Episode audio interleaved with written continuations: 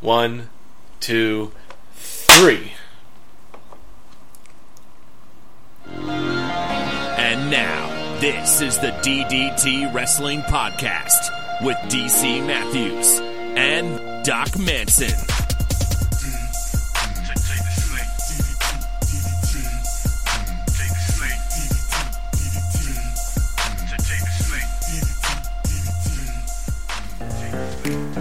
Yeah, DJ DC, open up the soda, pop. It's my house, come on, turn it up. Now it's 7 o'clock and the night begins. This is Mania time, time to see who wins. I hate you so much. I got predictions down on an index card. You will listen to this entire song. How long does it go? You know these superstars gonna bring it hard. Sometimes you gotta turn on that old network. I hope there isn't any lag. PS4, don't be a jerk. Welcome to my house, where I sit on my couch, and I eat some pretzels, and I watch guys wrestle. It's WrestleMania from that Cowboy Stadium. I hope they are not callous. Reigns can't win in Dallas. Oh my god. Put your hands in the air. Welcome to my house. DC. Oh, no, it's Reigns not over yet. Win that louse. Morning comes and you know that you wanna say. I wrote words for the whole song. Mania was so bad, I guess things won't change. But just you wait, there's a remedy for that pain. Someone new is in charge and his name is Shane. Sometimes you just gotta preach. When I joined this show, wrestling can be fun. Take it from me, DC. Welcome to my house, where I sit on my couch and I eat some pretzels. I thought that Grizzly Matthews and I watch guys wrestle. Mania providers, those new age insiders, you were wrong. Their coverage was absurd. No better place to be heard. Welcome to our house. The neighborhood's our house. Whether it is KO, Sammy, or AJ Styles, WWE's got talent for miles and miles. Even if you hate Miz or Y2J, just like that, a guy like Cesaro comes to play. Apollo Crews, Baron Corbin, Enzo, and Cass, the stars from NXT won't hold it back. The greatest is Bo Dallas. Hey, what else would I say? And don't forget his brother's name is Bray. Welcome to my house, where I sit on my couch. You just want to text me when this is over? I'm just gonna walk out. It's time now at last, DDT Wrestling Podcast with my friend Doc Manson. I can see him dancing. I am not dancing, for the record. Welcome to our house. It's the best intro ever. Welcome to our house. I'm going to give you credit. That must have taken a lot of effort. DDTpod.com. And I plugged the website at the end. Oh. Okay. If this is your first episode, I don't know why I'm directly addressing you, because you turned this off. However, if this is not your first episode, welcome back. I'm glad to see that you think our brand of humor is humorous at all. Yeah. I actually tried to sing it the first couple times and then realized that wasn't going to work, so I decided, when in doubt, embrace the white nerd inside of me. And I'm very proud. How long did that take you? To write, maybe a couple of hours, because I had to listen to the actual words to the song and figure out, like, the rhythm. To record, I don't know, 30, 40 minutes. Once I had to... I started and stopped probably 15 or 20 times, because, you know, at one point I was trying to be like, yeah...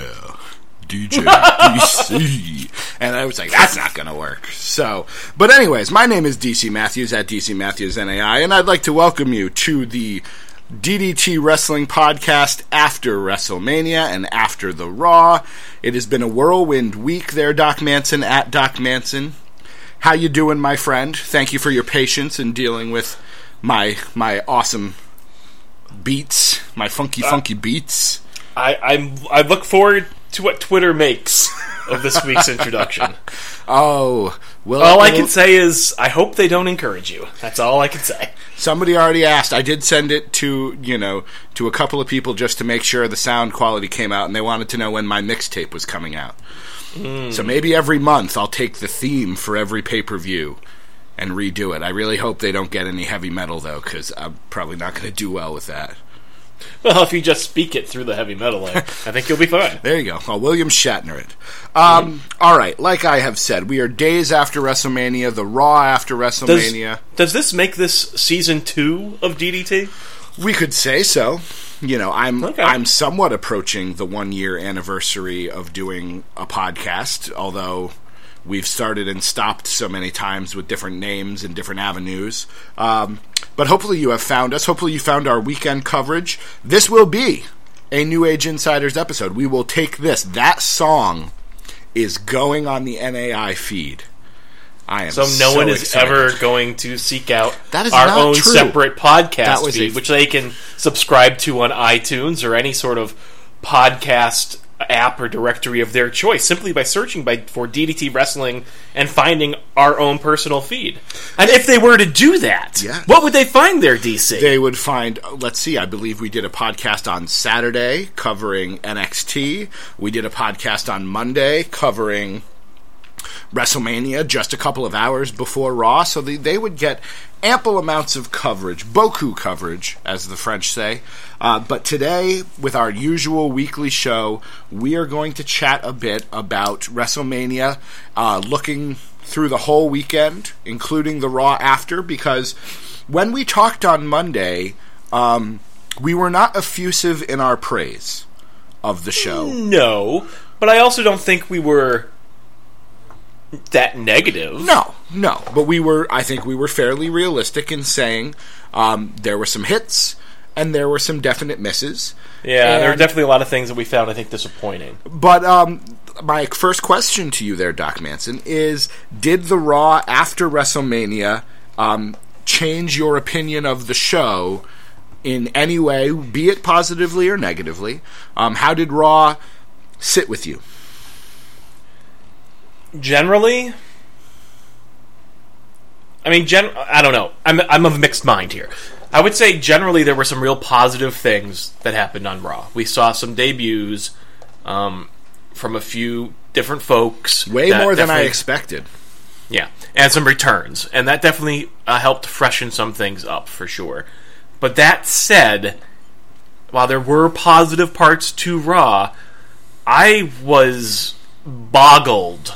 Yes, boggled by their treatment of storylines coming out of WrestleMania. So starting right at the beginning of the show. Or did you want to... No, I was going to agree because, I was quite taken aback with the number of talents, specific talents, that weren't a presence at all on Monday Night Raw. Where was Brock Lesnar? Dean Ambrose? What, there was no mention of them that I'm aware of.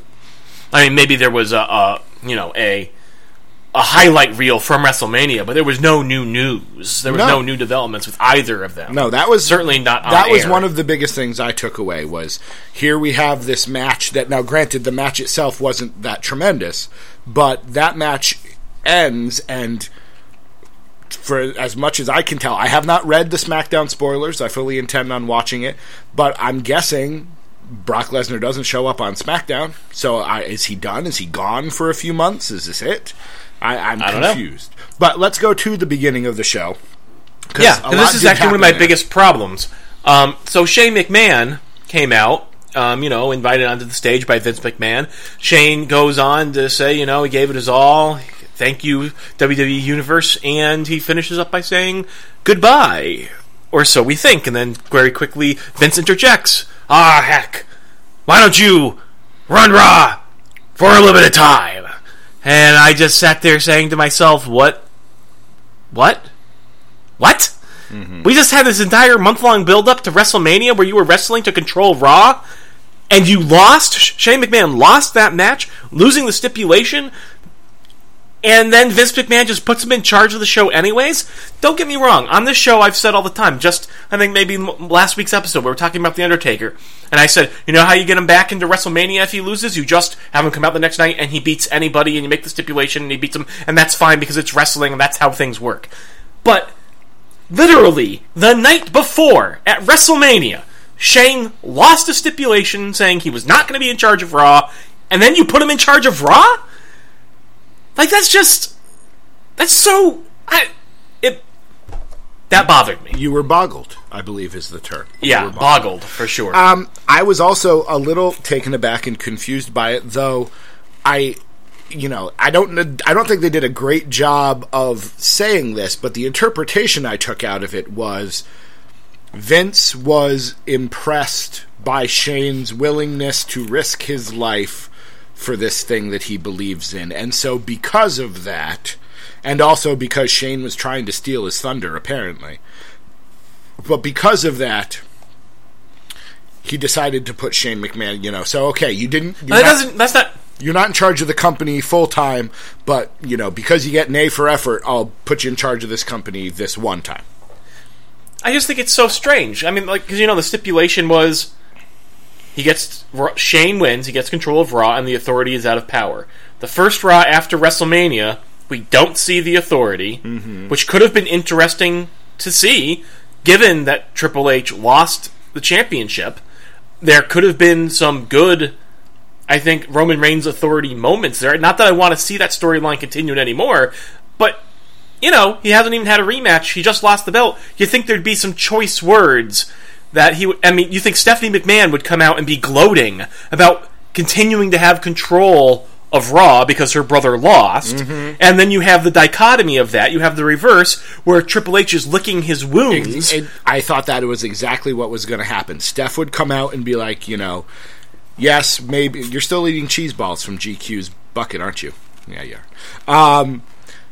Stephanie's coming out and saying, we can at least take solace that we're still in charge. And Triple H is, can't be inconsolable, because he lost his title. And I thought that would be angry. I thought that would be interesting. Seeing the Authority at odds, even in some minor way, is an interesting wrinkle.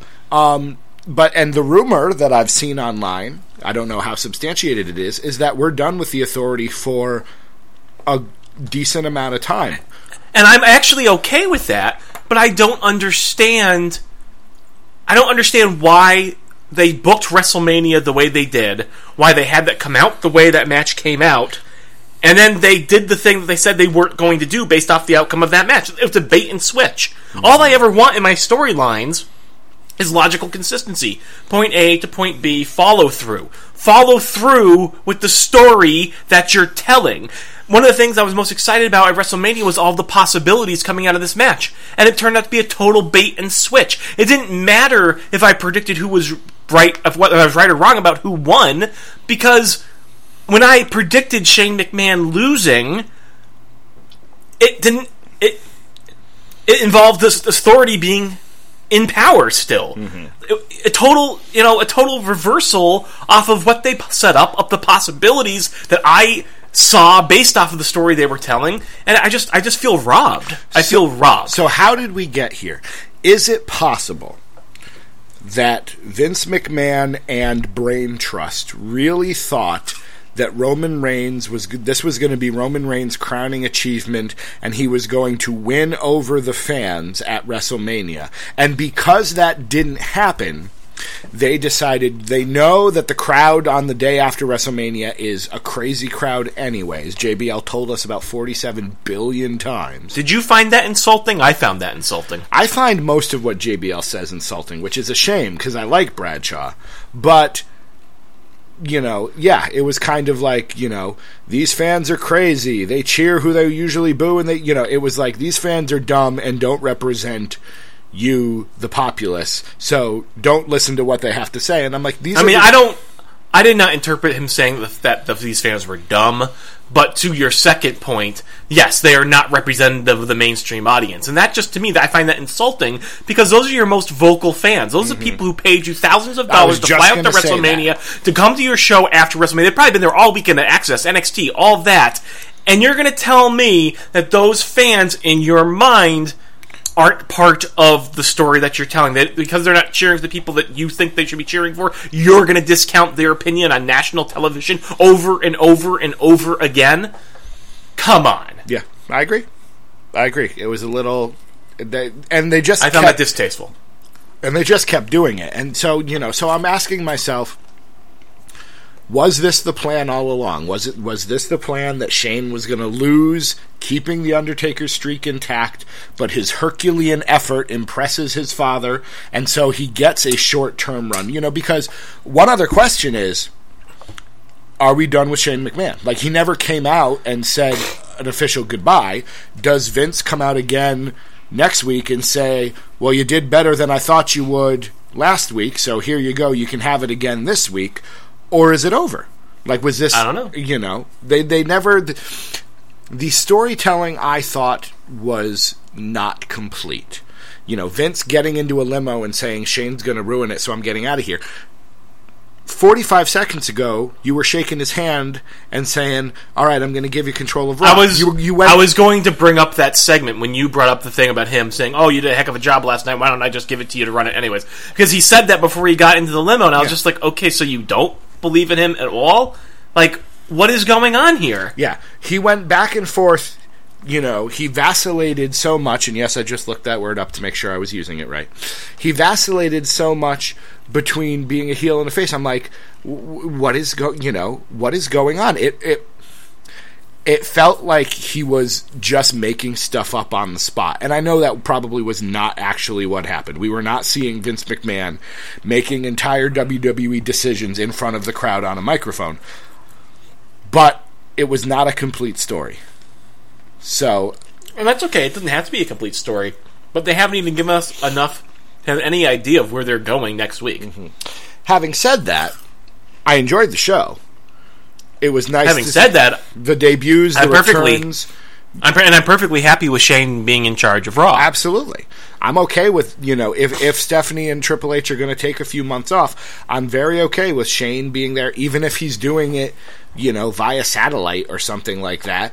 And I don't think you need an authority figure necessarily that comes out 3 or 4 times a night. I think you can do something, Of course different. You can. I mean, for the majority of the show, this last couple of years, the authority has been inserted into the main event, but that's it. You never saw them interact with anybody else, with a possible exception recently of Kevin Owens. Mm. But outside of that, you never saw them interact with anybody in the mid-card or anywhere else on the card. They only ever were involved in a single storyline at a time. They weren't really general managers of Raw, because they were only part of a single story. The rest of the show seemingly ran itself. We never saw anybody really running that portion. That's true. So to your point, we could have nobody running the show, and I don't think it would be a big change. No. It's Shane McMahon's available. He's the guy that you see somebody on the phone with. Dolph Ziggler gets on the phone and demands another match with Baron Corbin, and, okay, thanks. And that's it. So, but I'm okay with that. I enjoyed the show. I thought it was... There was a definite sense. We talked one of these previous podcasts about how the Raw after WrestleMania really is the season premiere, despite what they say, USA-wise. And I got that feeling. We saw Baron Corbin, who some of us expected to see after WrestleMania, Enzo and Cass, who we all expected to see, Apollo Crews, who I was not expecting to see at all. Nope. And best of all... suit and sunglass wearing Cesaro making his return, which I thought was absolutely tremendous. So yes, it was great. I liked his new entrance. I'm a fan of that. I'm not still wild about the music, but it was distinctive. That crowd lost their minds when that siren went off. So I liked him ripping the suit off. Oh, I thought that was great. And apparently, again, I haven't seen the SmackDown spoilers, but I've heard tell. He does that again on SmackDown. Awesome. I think this is the new thing for him, and it's I think that makes perfect sense. If he's the Swiss Superman, he's got to be in his Clark Kent duds and just rip those ladies off. And I love that he wore the sunglasses to the ring. I love that he, you know, climbed the rope and posed. It was quite the enjoyable return for him, and that match was great. A lot of people, I asked the question to the neighborhood, you know, rank your top 5 matches of the weekend, and a lot of people included that main event from Raw as part of WrestleMania weekend. Did you enjoy the main event? It was a good main event. I mean, I'm glad Cesaro was back, although I would have liked to have seen Sami Zayn in that match instead. Mm-hmm. Well, I was worried. You know, the reports were that, you know, he landed awkwardly, and then apparently rushed to the back clutching his arm, so I was like, oh, here we go again. But apparently that was all for the storyline to then give it, you know, and then Kevin Owens could attack him and all of that. I could make a case, though, that every other person in that match probably made more sense to win than AJ Styles did. Oh, yeah, AJ Styles makes sense in only one way, and it's not a storyline way. It makes sense in that Vince McMahon does not believe in putting over AJ Styles, so he lost at WrestleMania, and now he's going to lose to Roman Reigns. He's going to get fed to Roman Reigns in Roman Reigns' first title defense program. I don't know that Roman Reigns goes over clean on AJ Styles. Maybe he gets cost the match by a returning Bullet Club. I don't know. But at the end of the day, he has got a 0% chance of winning that title from Roman Reigns. My opinion. I think you're right. And again, you know, and we can talk about the Roman Reigns promo / personality later, but you know, Jericho comes off a victory at WrestleMania, is a heel, has some issues with the Shield brothers, at least in some form or fashion. He would make sense as an initial challenger. Cesaro, the big return, that would make sense. Even Kevin Owens, you know, he's obviously ready for the main event. This would be the next logical step. But I think you're right. The only other thing I think is, going back to the personality, I don't know what you took out of the Roman Reigns promo. I kind of like this tweener, smug, heel, kind of dismissing Sami Zayn and such as not worthy challengers. Again, it was very hard to tell what was intentional and what just happened to come out of the show. But if that's Roman, the character he's going with, I don't mind it. I don't mind the character. However, once again, this is a character that requires Roman Reigns to speak. And I'm sorry, but he's not very good at it. So even though some of the things coming out of his mouth, I think, made a lot of sense, they made a lot of sense for his current predicament with the fans. He's, I think, harnessing that energy similar to the way that Cena did, but obviously in his own way. But Roman Reigns, as a character, needs a heck of a lot more personality to really pull it off. And that's my sticking point. I don't think he's pulling it off. He's saying all the right things, but he's not saying them the right way. I cringed when it started with the, aw, come on, I'm a good guy. Yep. I was like, oh, God. And then I realized he was saying the line that I don't remember if it was JBL or somebody said at WrestleMania, and I was like, oh, God, this is get. And then, again, he stopped speaking. And Jericho came out, and Owens came out, and Zayn came out, and his nonverbal kind of rolling his eyes and being dismissive, I liked a whole lot more. It's never going to happen, because promo skills or the ability to promo is going to be a part of wrestling forever. I would love for them to be like, Roman, for the next 6 weeks, don't say a word. Get everything done, you know, maybe one-word utterances at a time. That's it. He needs to subscribe to the Asuka level or the Asuka class of being a personality, and I think it would work out for him. But again, you know, having him go up against AJ Styles makes me wonder, are they going to embrace the hate, as I've been tweeting about for weeks and months on end, and let him be heelish? Maybe not a full heel, but they're admitting that he's not going to get cheered going up against Styles. So, yeah, he's a big... To me, he works as a big, tough guy, strong man, you know, enforcer type. Mm-hmm. He does not pull off smug. He just doesn't. And that's the character that they're going with right now, so I still don't think it works. Okay. Are you excited to see a match with Roman Reigns and AJ Styles? Assuming that'll be at Payback on May 1st. I'm excited to see any match with AJ Styles. Am I especially excited for this match? No. No, Roman Reigns does not do much for me. I can't pretend to be excited pretty much about anything that has to do with Roman Reigns in a wrestling ring. Okay. Are you excited about Roman Reigns at all in any situation? Because you made a point to... Not right now. I'm pretty low on him. Don't get me wrong. I've seen him do some good stuff from time to time, but it just seems like they keep going back to the things that don't work. For some reason, that's the well that they keep going back to. I don't understand why, and you're right. It works when he's being quiet, but the problem is I know he's going to talk again. I know they're not committing to that. They seem very intent on getting him over as a verbal talent. And again, I've said it before on this show many, many times. Someone needs to smack some people around back there. He is not The Rock. He is not Chris Jericho. He's not Stone Cold Steve Austin. You know what he is? He actually is Bo Dallas. Bo Dallas is playing a character, but if that weren't a character, that would be Roman Reigns right now. I'm kind of horrified at what you just said, because you might not. But I'm right. Because you might not be wrong. Yeah. He's that smug, too self-assured. Mm-hmm. You know, just all aboard the Reigns Express and the Roman Empire. Though, to be fair, I don't hear him saying that all the time, but... No, I suppose not. All right. So, we're not wild about the main event scene right now. No.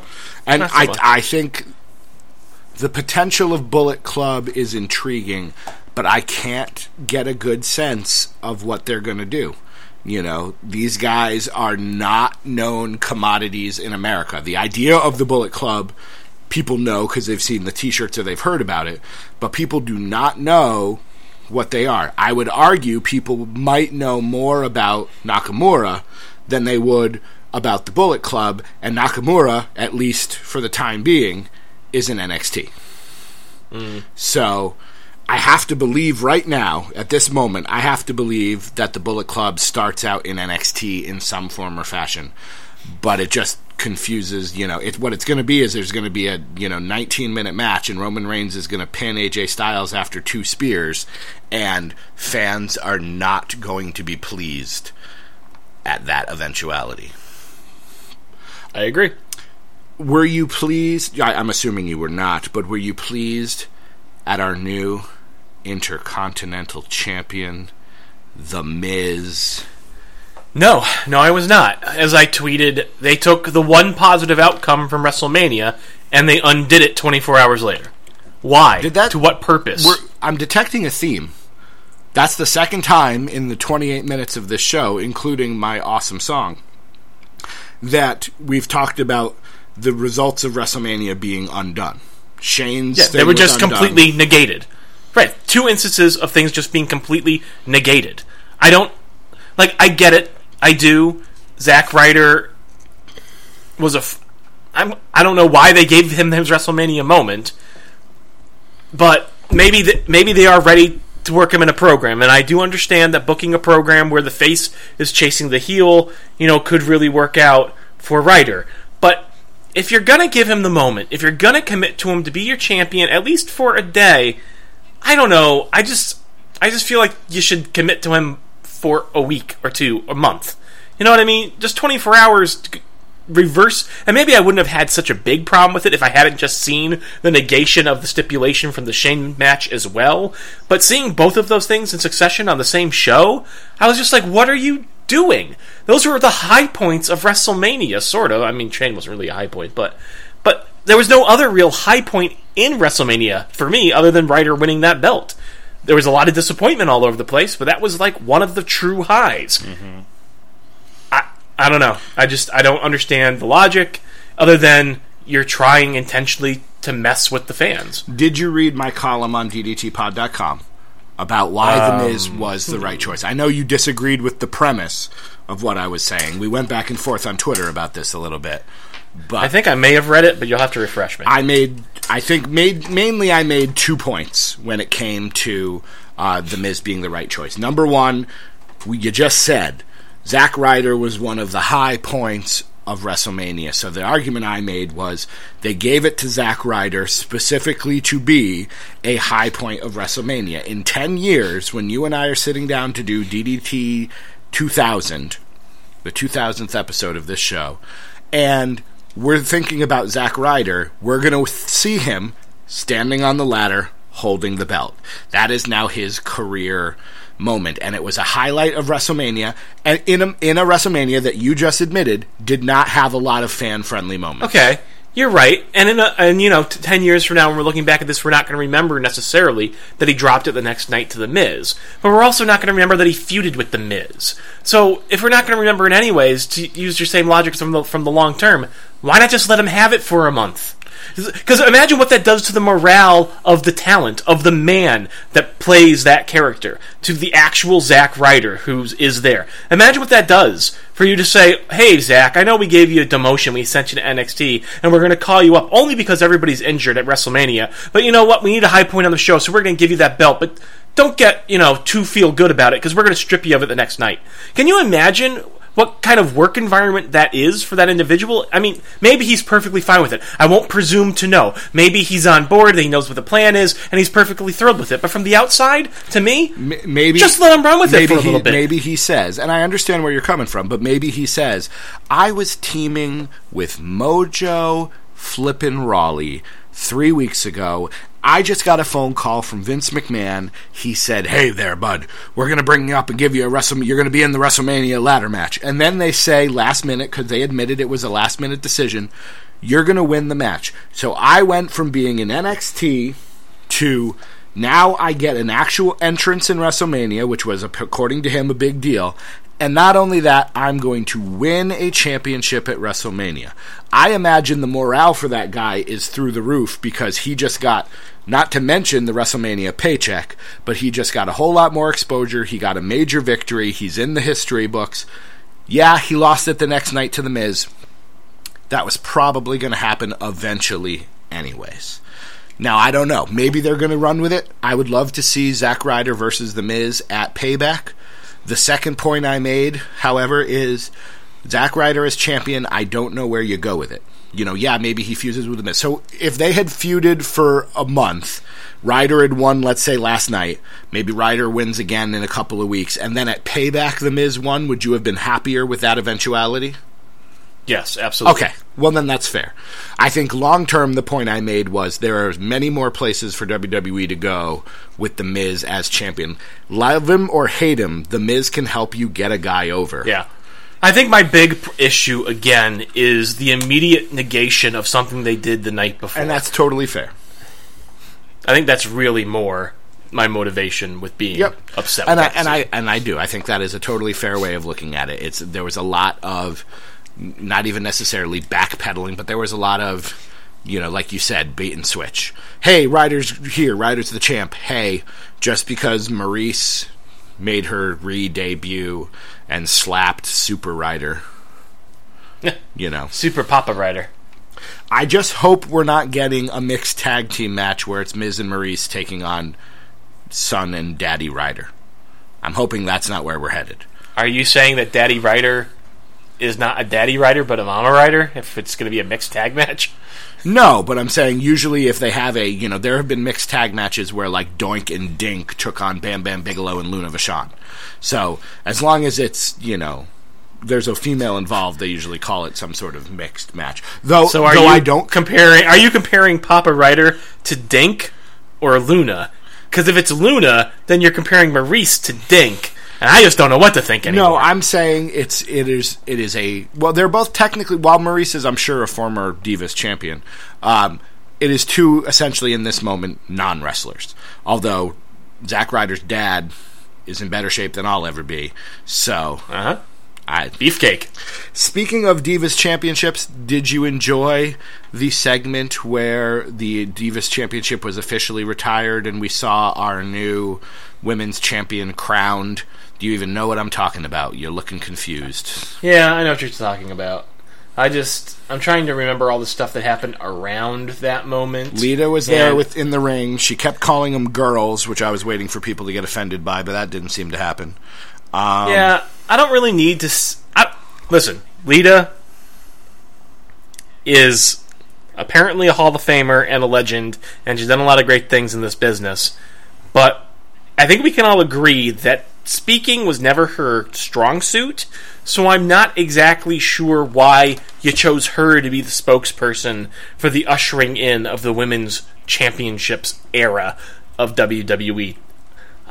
Maybe Trish Stratus wasn't available. I don't know. She would have made more sense. I guess Lita's technically under contract.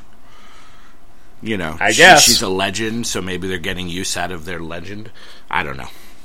I will admit I didn't watch a lot of it. Charlotte obviously was not prepared to handle that Raw crowd, and it got so awkward. Not at all. It got so awkward that I could not bear to watch it. That's the one time where you need Ric Flair to get on the mic and go crazy and, dance around. She tried.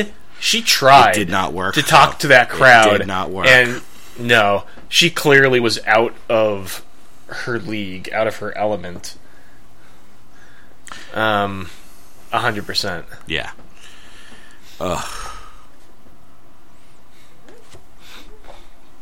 Mrs. Manson has strolled into the room. I was going to say... She's delivered me another bowl of cheese balls. I don't think she knows that I already ate an entire bowl of cheese balls, though. And so I'm looking at these a little less thrilled. Send them back. Oh, my goodness. Thank you for thinking of me. That was very kind of you. I was waiting for her to throw that cheese ball. She ate it, but I was hoping she would have thrown it at you. Yeah, fair enough. All right, for those of you who stuck around now that we've broken the fourth wall and have talked to a person they've never heard on the podcast, let's see. Are we going for Charlotte and Natalya again? Is that where we're heading? Charlotte and Natalya at Payback? The pay-per-view's in a couple of weeks. I hadn't even considered that. I kind of just viewed their interaction as a one-off. But to your point... If they were going to have her feud with Becky Lynch or Sasha Banks, you could have just as easily had that moment been with one of them. So, based off of what we've seen so far, it would seem to be the case if that's what they're doing. My guess would be Charlotte versus Natalya and then Sasha versus Becky in a number one contenders match for the title. But, they're in a weird kind of position here because it's... There's Payback and Extreme Rules this month, and then next month, in May, and then I think it's Money in the Bank. Like, there's not a real big pay-per-view for a couple of months, so I don't know how they handle that with all of their things. Did we see our United States champion on Raw? Was Kalisto there? I don't believe so. Huh. Was Ryback there? I don't remember seeing him. I know the Lucha Dragons are taking... Are you familiar at all with what's going to happen on SmackDown? Like I said, I don't know spoilers. No. The Lucha Dragons are taking on WWE's newest tag team, the Vaudevillains. Interesting. On SmackDown.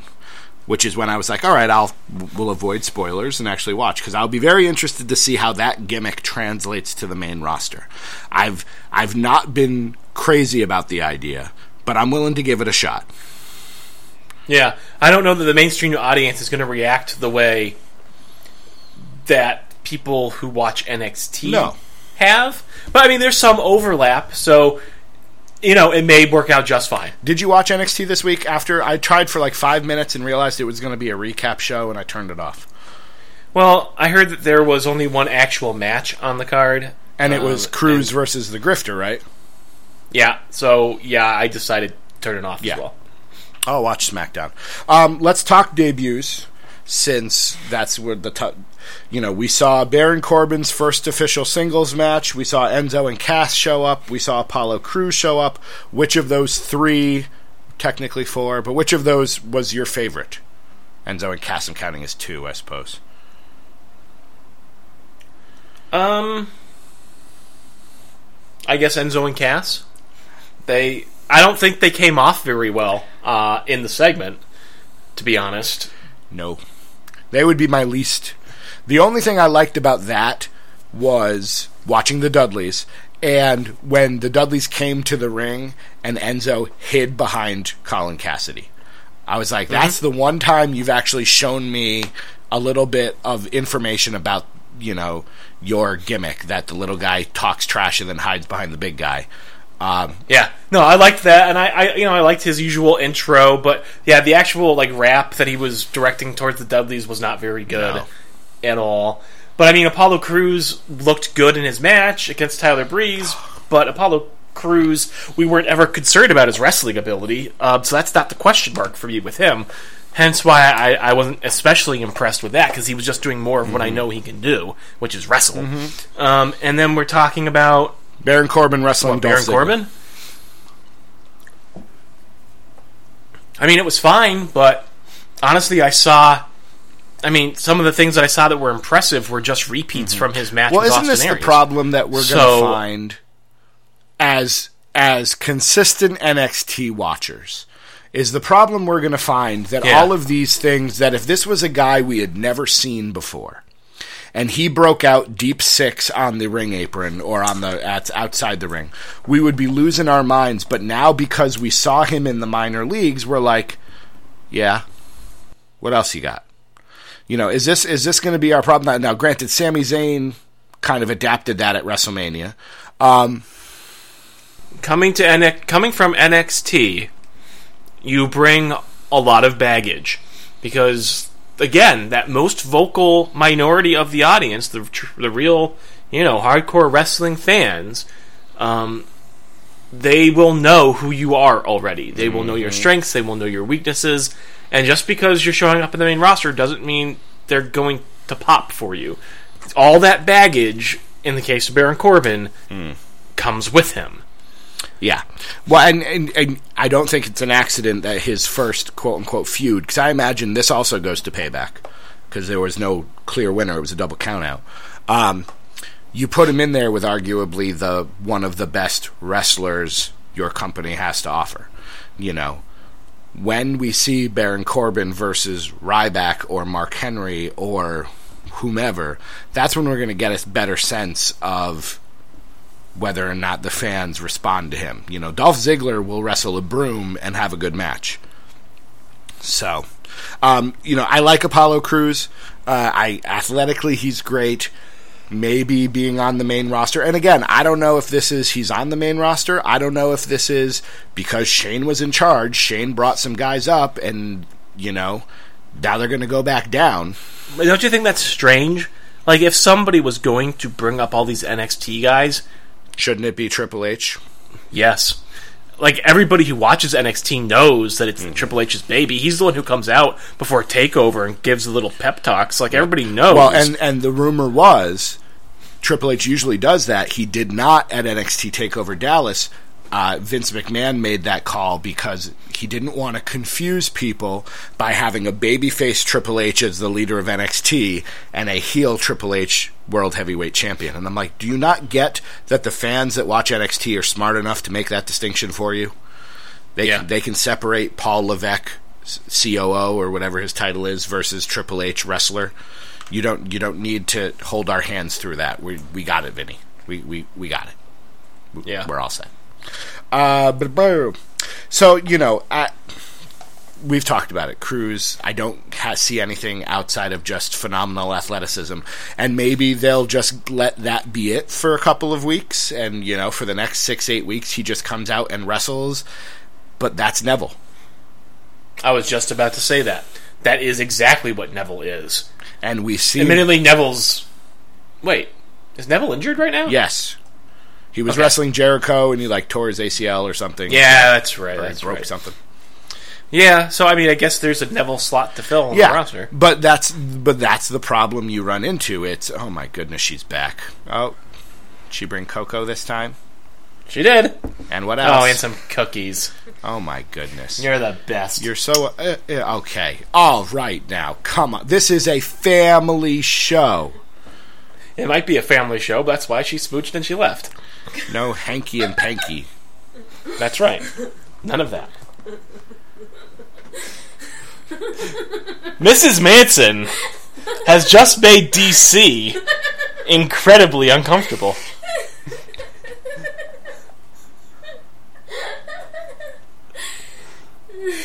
Where's my song? Where's my song? Where's DJ DC? Come back, DJ DC. Welcome to my house, where I sit on my...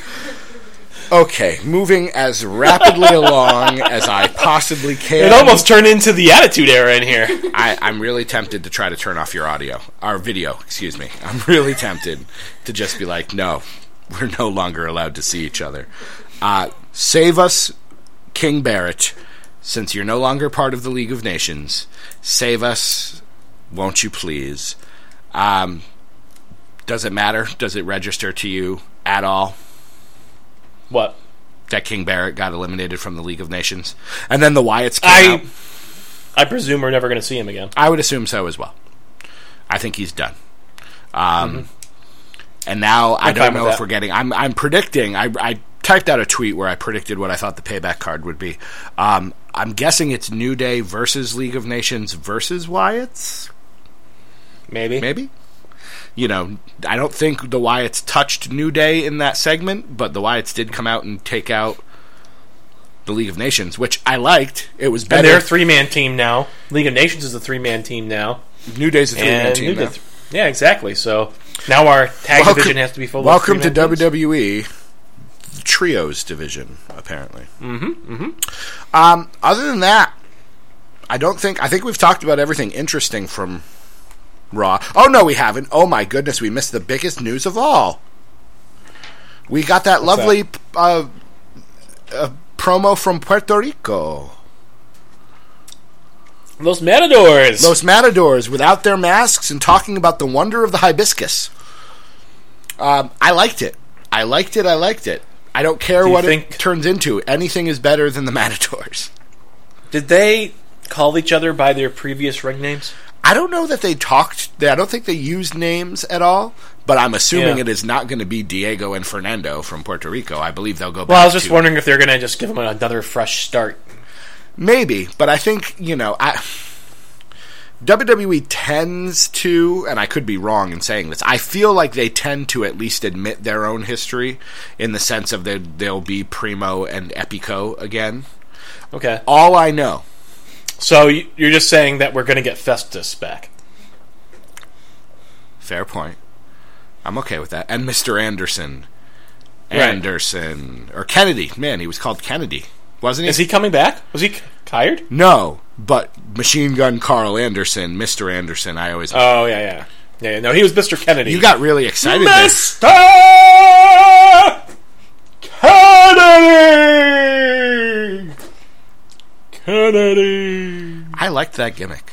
I loved that entrance. That is one of the maybe for another time, all-time entrances. That's got to be up there with Gangrel. I am with you. With Gangrel coming out of his ring of fire, drinking from his chalice of blood. You weren't watching in the Attitude Era. Gangrel was the wrestling vampire. And he came out of a ring of fire. He wore like a white puffy shirt. You once tried to convince me that he had one of the best theme songs of all time. I love that theme song. That was the original theme song for Edge and Christian too. But he came out of like he came up from under like the ramp. There was a ring of fire. He stepped over it. He's wearing his white puffy shirt, sunglasses. He's got the fangs. He's carrying a chalice. You're gonna look this up?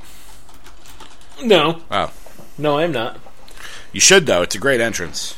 I was just wondering if Johnny Cash was playing, that's all. Oh. Ring of Fire? Yeah. I got it. Yeah, got it. I got it. Ha! Oh! Yeah! Yeah! Oh! Yeah. I love Mr. Kennedy and Mr. Anderson, whatever you want to call him, and I sincerely hope that he gets past his drug problems and is able to come back to the business. Speaking of coming back, the main reason I liked the Primo and Epico Hibiscus thing, that means we are one step closer to their brother/cousin Carlito making his return. That's never going to happen. Apparently, again, someone told me on Twitter that they made him an offer, but he didn't like the terms, so he said no. I don't believe it for a second. You don't think so? I believe that he would tell people that he got an offer and turned it down, but after the way he left the company and after the way that he spoke in the inductions at the Hall of Fame, I find it very hard to believe that the WWE is ever going to do business with that man again. Maybe that's true. I missed the way he left. My opinion. I missed the way he left, and I missed what he said at the inductions, but I'll take your word for it. Fair enough. You know what we haven't done in a while? As you eat your cookie? Oh. We haven't opened up our mailbag. DDTWrestling@gmail.com is the email address. DDTWrestling@gmail.com. With all the WrestleMania stuff, we didn't get a lot of emails. In fact, we got two from the same person, our former Bestie of the Month. Now, here's a question: when we induct a new Bestie of the Month, or when we appoint a new Bestie of the Month, does the old one, is he now the former Bestie of the Month or one-time Bestie of the Month? How does that work? I think it's just like being president. You still get the title? I think so. I think you're still Mr. President, right. Or in this case, Bestie of the Month. It's not that month anymore. But. No. We got two emails from the Bestie of the Month from March. Nate at OilKing08. Congratulations to our new Bestie of the Month, the Masked Fan, at AL06652934. 867-5309. Congratulations to him. He is our Bestie of the Month for April. But Nate has, I think we can really only read his most recent one. He asked us some things before WrestleMania. I don't know if they are particularly... I think we'll just read the most recent. Relevant. So, yes. All right, then. Go for it, please.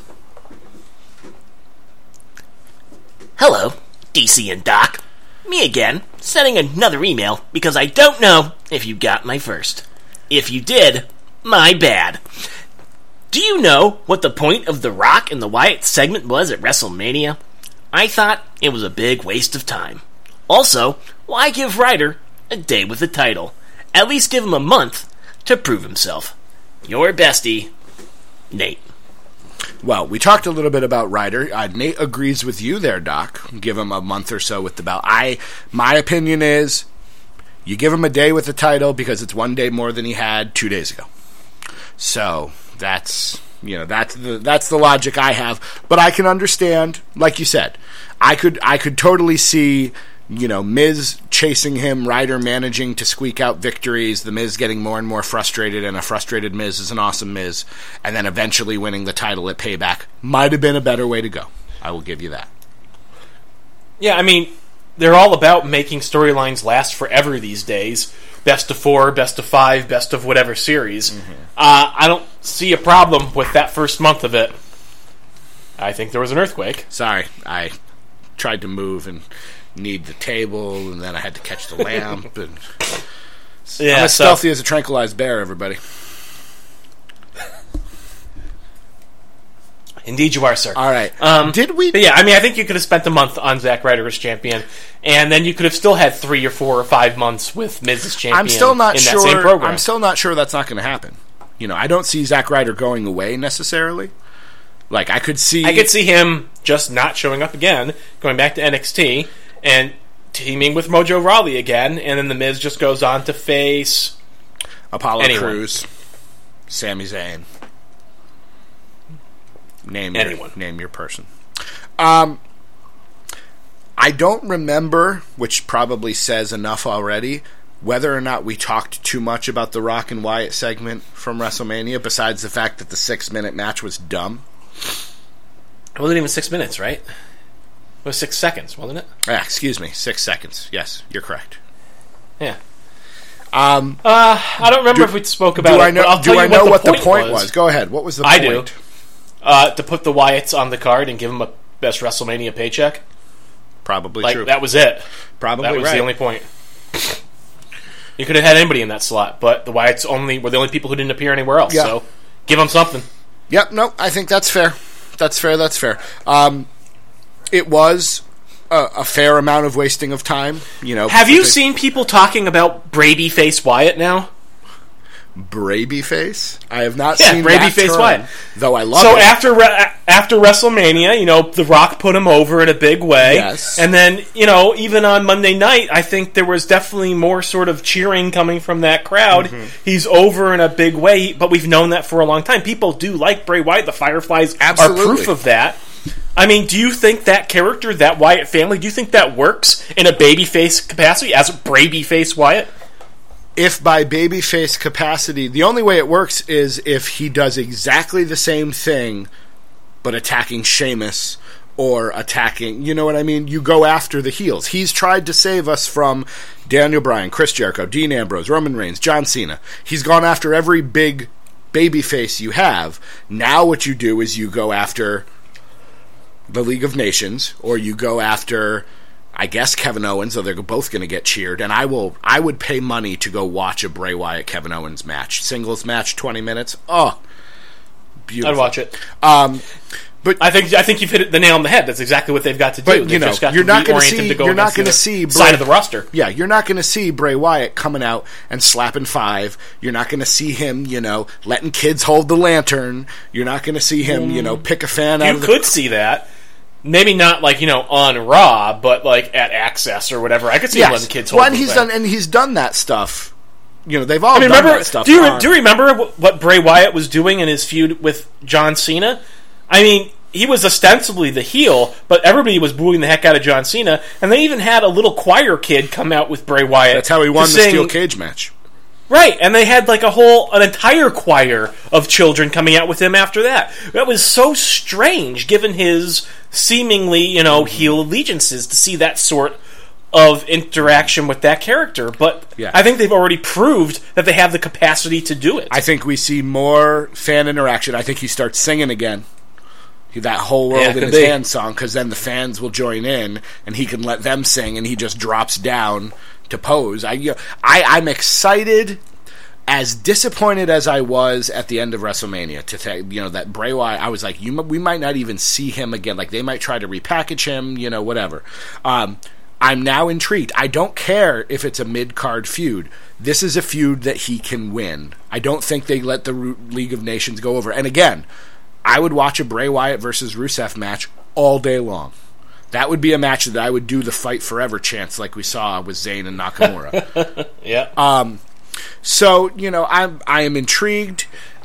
The point of the segment, I think you're absolutely right. It was to make sure everyone on that roster, they had a little checklist. All right, Jack Swagger, check. Bo Dallas, check. Bray Wyatt, check. But, and if it helped that The Rock put him over verbally... then I'm all for it. So I don't know that it helped necessarily, but I bet you that's what they think. Have we talked about releases yet? WWE releases? No. Well, a little bit. I don't... I think we mentioned the fact that we were expecting some. Yes. Did we talk about who we were expecting, or... We mentioned Damian Sandow amongst those names. I haven't seen anything yet. Brie Bella has officially retired, apparently. She's gonna... Her official retirement will take place on Total Divas. That's fantastic. That tells you something, though, with their place in the company. And it is an interesting... It is... I think historically we will look back and find this to be very poignant, that the Bellas stopped actively wrestling right around the time that women's wrestling became a thing. Are you presuming Nikki Bella's not coming back? I'm presuming Nikki Bella is not back full-time. Maybe she wrestles a handful of matches, but I don't think we see her as a regular talent again. Okay. All right, so we did... I think we do. You do? I think we do see her as regular talent again. Only because as long as she's with John Cena, we know he's going to go back full-time, so I imagine they'll be traveling together. I could see her take a non-active, wrestling role You know, I could. Well, maybe. I don't think she's got enough promo skills to be a manager necessarily, but I could see her as, you know, an on-air personality or something like that. Okay. And then she still travels, but I don't know. I haven't given Nikki Bella a lot of thought. I thought it was. I don't know why she came down to the ring in her ring gear at WrestleMania. You know. Yeah, that seemed like an odd choice. That was very odd. She could have come down in regular clothes and it would have made just as much. Somebody tweeted a picture of it and I was like, oh my god, they're going to try twin magic with a neck brace in the ultimate. I didn't say it. So that's the emails. Thank you, Nate. You can send us emails, ddtwrestling@gmail.com. You can head on over to ddtpod.com, register, and join the action.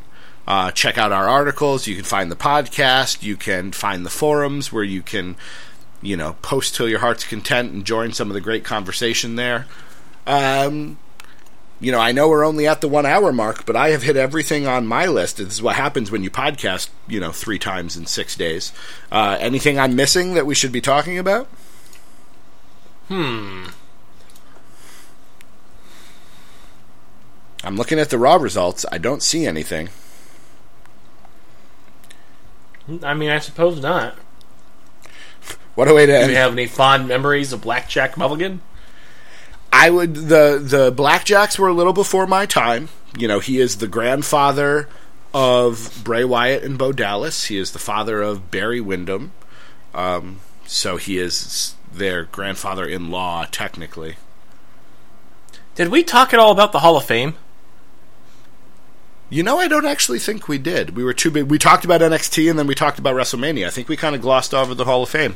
I didn't watch it. Not going to lie. Oh. I watched highlights, but I didn't see the whole thing. But I'm familiar enough with it that we can discuss it. Did you watch it? I did. I always watch the whole thing. Then share. Why? Why should I watch it? I know I'm a wrestling historian. I really should watch it. But why do you watch it every year? That's why? Precisely that reason. Okay. I'm not much of a wrestling historian, but I do find that aspect of it rather fascinating. Okay. That said, you get a lot of overindulgent bullcrap. That's why I don't watch it. Michael P.S. Hayes. Oh, my God. That entire segment was complete indulgence because of his current position with the company. Like, by the time they were pulling out people's kids, and he was out there in his costume, and his little fanny pack, which I'm presuming must be a colostomy bag, and then he's singing his song, and people are tolerating it, and it's just like, the only reason why you got to sing that song, dude, is because of who you are right now, and it's the worst, most boring thing in the world, and I could care less about it. And there's anybody else out there who thinks that was a great segment, I'd love to hear it because, oh my God, I already said it, but self-indulgent bullcrap is the only way I can put it. And that's why I don't watch it, is because it seems to be, let's get these people out there, and especially now that it's on, was it on USA or was it on the network? Network. Now you don't have a time limit. I know. So now Vader can get up there and talk for 20 minutes doing an introduction for Stan Hansen. And people on Twitter were hilarious because all they were talking about is Vader must know he's not getting into the Hall of Fame now, so he's decided to do his Hall of Fame speech and then induct Stan Hansen. But, Ric Flair got up there and was... Ric Flair had a great speech. You think so? Okay. I would say watch the whole damn thing. Okay. I think he was one of the best inductors of the evening. All right. He was up there. He was doing his Flair thing. Don't get me wrong. But he was focused on his interactions getting Sting started in this business. And admittedly, it was from his point of view. But what other point of view would you expect him to have? True. And to that end, I think he spoke very well, for the most part, eloquently for, Ric Flair at this stage of his life. And I thought it was entertaining and things I had never necessarily heard or knew. Okay. And certainly when Sting came out, he had a lot of interesting things to say. And it certainly sounded like, from what Sting had to say in his speech, that he felt reciprocally towards Ric Flair as Ric Flair was speaking about him. So I got the feeling like that was actually a very cohesive and you know, a good sort of whole induction unit. Well, there I will watch. You have recommended. You don't often recommend I watch things, mainly because I tend to watch everything. But I will go back and watch the whole thing. I can't guarantee to actually pay attention. The one thing I will say is I always watch it live because, and this is the part of the reason why I watch it when it's on, because I noticed this the last couple of years, they edit things out. Ah, okay. Afterwards. Okay. So if you want, you only way to see the whole actual thing is to watch it live. All right. And that's part of the intrigue for me, is what is somebody going to say that's not going to be there later? Got it. Okay, well that's interesting. I'll still check it out though. So let's see, the inductees, Stan Hansen, how'd The Godfather do? You know, fine. He spoke very well for himself, but I have trouble believing in the prestige of an organization which has one of its inductees come out with a hoe train. Fair enough. I just have some... I understand that was part of his character, part of his career, and, you know, certainly a memorable sort of component. Did he talk about his whole career, or did he just talk... Because, you know... I'm unsure. I'm all for Charles Wright, the man, getting in, because he's Papa Shango, he's Kama the Supreme Fighting Machine. It seems to my recollection... that he focused on simply The Godfather. And that's, you know, Razor Ramon got inducted, Scott Hall did not. The Godfather got inducted, Charles Wright did not. I'm not sure why that's happening. I don't, you know. Yeah. I'd like these guys to get in as a representative of their whole career, but at the same time, good for him. I love The Big Boss Man. One of my favorites. Yeah. So that was nice. Apparently one of his daughters was quite eloquent. So she spoke well for people herself. People were talking about how, you know, she should get into wrestling now. Going way off on a different topic because it just popped into my head. Do you have any intention on watching Holy Foley? Probably. Okay. I'll probably at least give it a shot. I think that's probably where I'll be too. I still have only ever watched the first 2 episodes of The Edge and Christian Show. I've watched 3, and I've got no desire to watch any more of it. So, but Holy Foley, I like Mick Foley a whole lot, obviously. But I also think he is a rather entertaining personality. So, I don't know. I feel like if you were going to make, you know, Chris Lee Knows Best into a show with a wrestler, you could do a lot worse than Mick Foley. So, true. I'll give it a shot, at least. I will say this as we're wrapping up here. Mick Foley looked great at WrestleMania. For Mick Foley. He looked in shape for Mick Foley. He was throwing forearms and did a running. He actually ran to do that running knee strike. Like, I don't want to ever see him wrestle again. Nope. But in that instance, I was like, okay, you know. I saw later he posted on Facebook he lost 50 pounds doing some, combination of DDP yoga and, like, hydrotherapy or something like that. But, well, good for him, because he needs to lose the weight, he needs to keep it off, and he needs just... I don't know whether physical therapy at this point has anything left to offer him, but I would say that whatever he's doing, it's doing wonders, and I hope he keeps it up, because last time I saw him, the man looked like he couldn't walk. That fake not being able to walk that Shane McMahon did coming out at the beginning of the show, that is how Mick Foley legitimately was walking for years, and not that long ago. When we saw him live, a year and a half ago-ish, with GQ... You know, he was not moving very well at all. So, all right. This is DDT Wrestling, and we are coming to the end. So I ask you, Doc Manson, at Doc Manson, what is your piece of positivity that you are taking with you into the week or into the weekend? It's not going to be anything from Raw, but I guess... I'm just going to go with Asuka being my women's champion of NXT.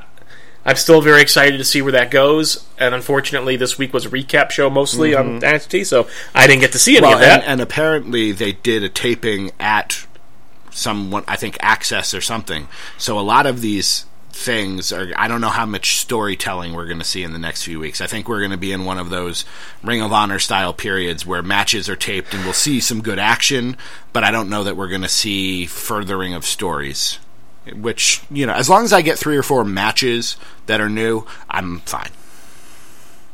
Fair enough. My piece of positivity is the returning Swiss Superman Cesaro. I don't care where he goes. I don't care if he's in the, you know, Intercontinental title picture. He'd be a great person to just destroy The Miz and take the title. And it was like a series of transitional champions. But the entrance was great. The crowd reaction was exactly what you would hope Cesaro would get. I hope this means good things for him. I have reasonable expectations, but I was excited to see him. So, welcome back, Cesaro. I look forward to seeing SmackDown to watch you wrestle again, because very few people are as good as he is. Yep, he's fantastic. Looking forward to it. All right. He is Doc Manson. At Doc Manson. I am DC Matthews at DC Matthews NAI. I don't know if my awesome single My House will, you know, be on iTunes that you can buy. But I can, if people are interested, you know, post the song itself. I do have it as an MP3. So I thank you for your patience and not leaving. Our good buddy Chip said, you know, when I said I'm going to play it at the beginning of the show and listen to him react, he's like, he's going to throw his headphones down and walk away. You came close, Chip, a couple of times. I considered it. You came close a couple of times. All right. For Doc Manson, unless you have final thoughts, I'm wrapping this up. All right. DDTpod.com is your one-stop shop for everything DDT Wrestling, podcasts, articles, a forum there just for you. Find us on iTunes, subscribe, hand us a 5-star review. I am begging you for that review.